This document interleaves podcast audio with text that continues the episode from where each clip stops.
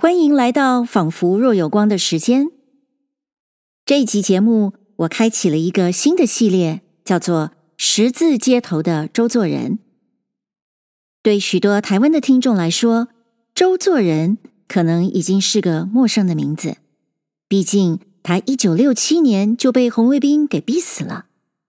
年轻的朋友应该觉得这是古人了吧？周作人一生都被他的哥哥的阴影笼罩着，那就是周树人，也就是大家多多少少都知道的鲁迅。那可是中国现代文学最有名的作家。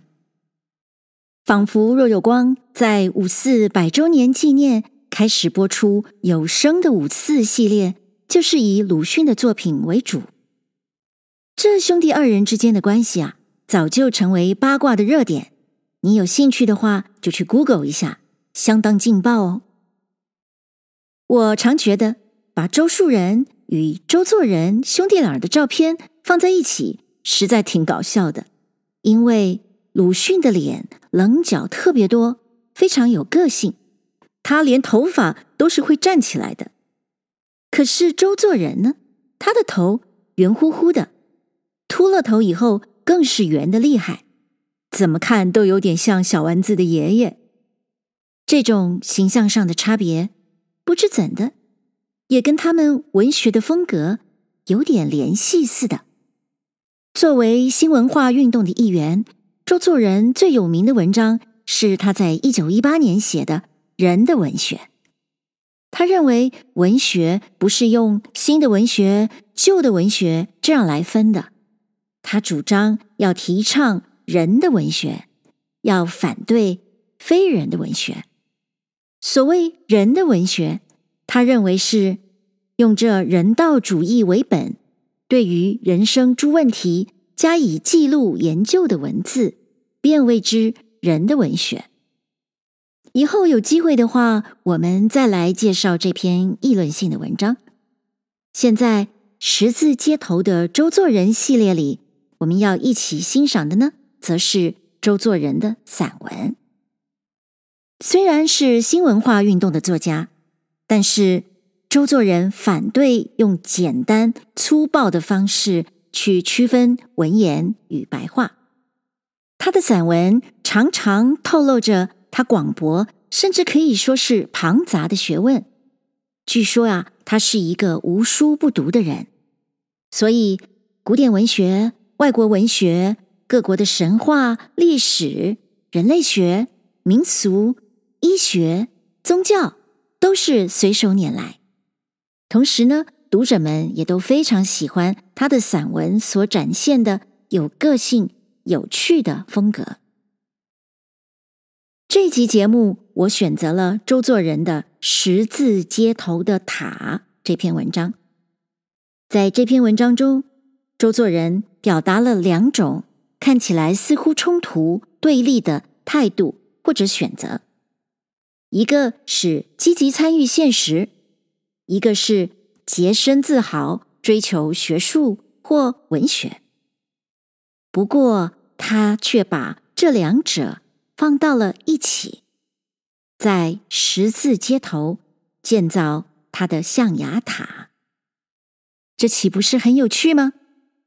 我们就从这十字街头的塔开始进入周作人的散文园地吧。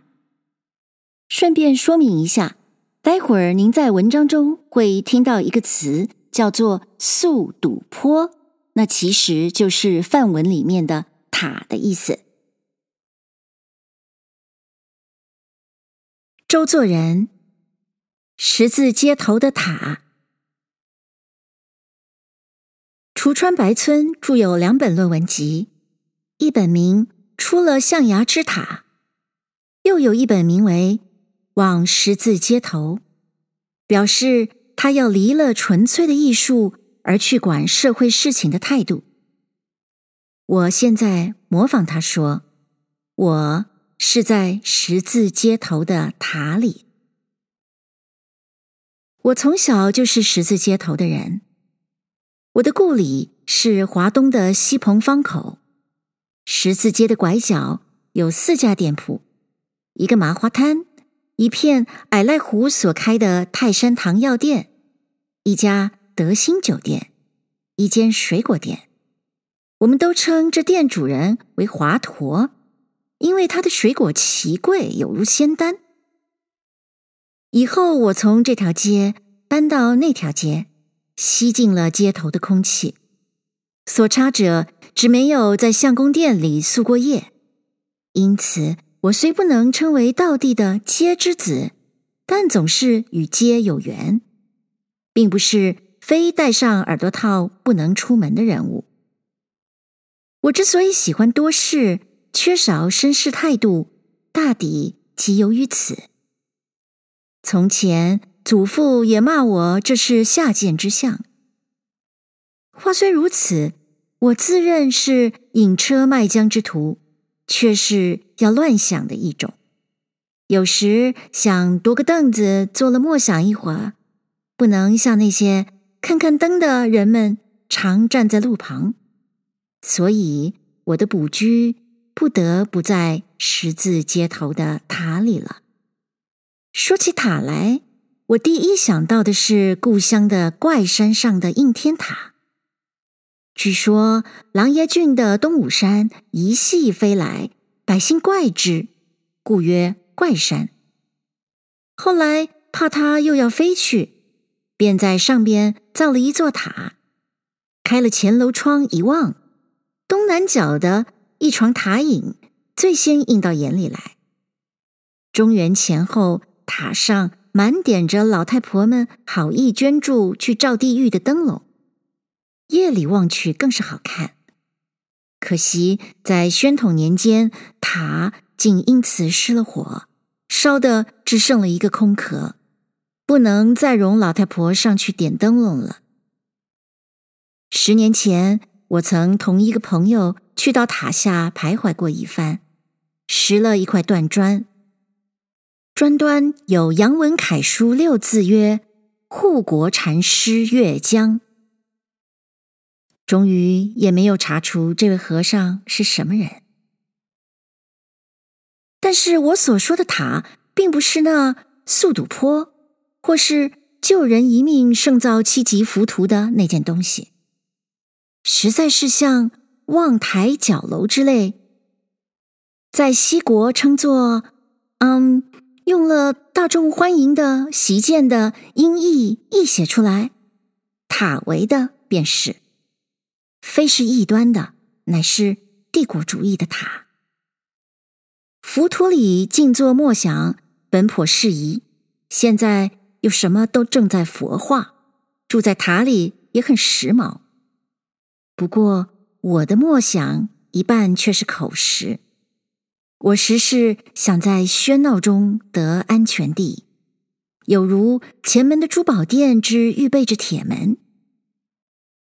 虽然廊坊头条的大楼别有攘灾的象征物，我在十字街头久混，到底还没有入他们的帮，挤在市民中间，有点不舒服，也有点危险，怕被他们挤坏我的眼镜，所以最好还是坐在角楼上，喝过两斤黄酒，望着马路吆喝几声，一出心中闷声。不高兴时，便关上楼窗，临写自己的九成宫，多么自由而且写意。写到这里，忽然想起欧洲中古的民间传说，木板画上表出哈多主教逃避怨鬼所画的鼠妖，躲在荒岛上，好像大烟通似的砖塔内，露出头戴僧冠的上半身，在那里着急。一大堆老鼠都渡水过来，有几只大老鼠已经爬上塔顶去了。后来，这位主教据说终于被老鼠们吃下肚去。你看，可怕不可怕？这样说来，似乎那种角楼又不很可靠了。但老鼠可敬。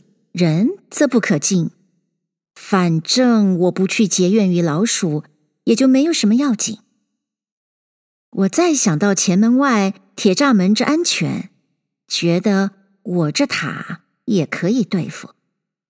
倘若找雍涛先生的格言亭那样建造，自然更是牢固了。别人离了象牙的塔，走往十字街头，我却在十字街头造起塔来住，未免似乎取巧吧。我本不是任何艺术家，没有象牙或牛角的塔，自然是站在街头的了。然而又有点怕累、怕挤，于是只好住在临街的塔里，这是自然不过的事。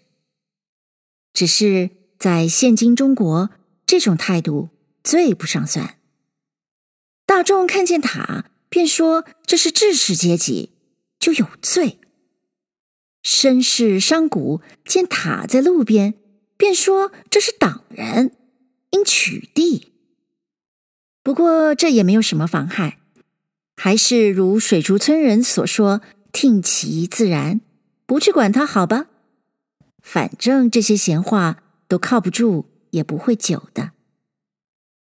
老实说，这塔与街本来并非不相干的东西。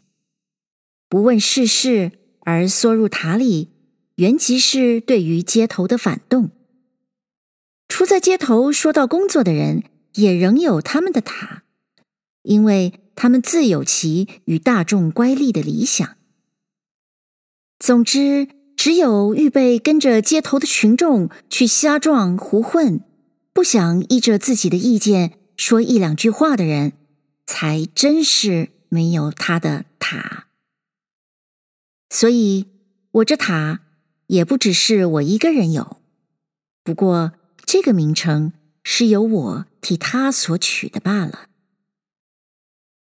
十四年二月，谢谢您收听这一集的《仿佛若有光》。你想在十字街头人挤人，还是进入塔里面呢？这或许是个人的选择。不过，别忘记周作人说：“这街头与塔本来并非两个不相干的东西哦。”最近台湾进入冬天，北台湾尤其多雨，出门总要带伞，非常烦人。下一集节目，我们就来听听周作人怎么谈下雨好了。那么，我们下一集仿佛若有光的时间，再会喽。